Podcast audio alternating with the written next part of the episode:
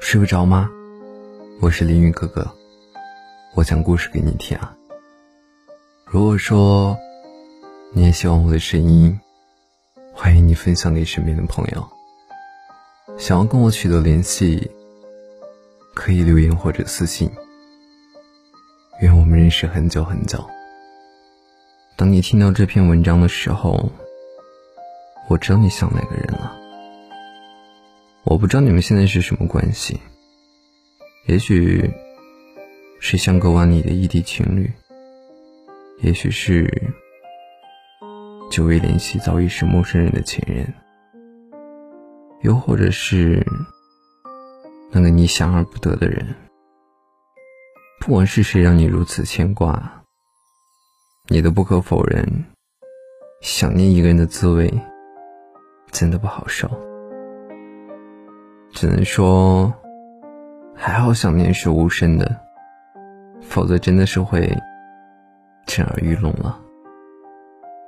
有时候，你以为你对他的想念已经到了极致了，已经不可能想念的再多了。结果在某一个想不到的时刻，你又成功的比原来想他的程度更深了。在无数睡不着的晚上。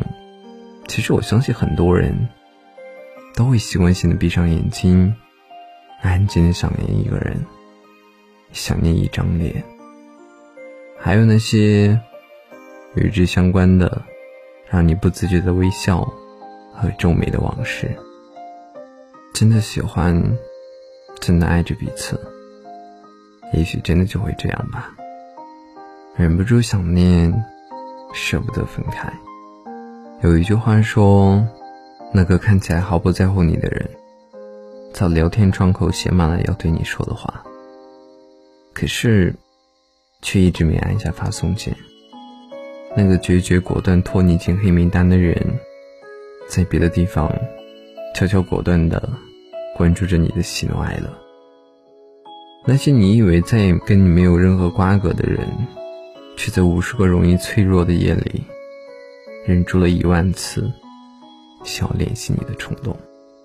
如果说想念真的会有声音，它会不会通过空气传进你的耳朵？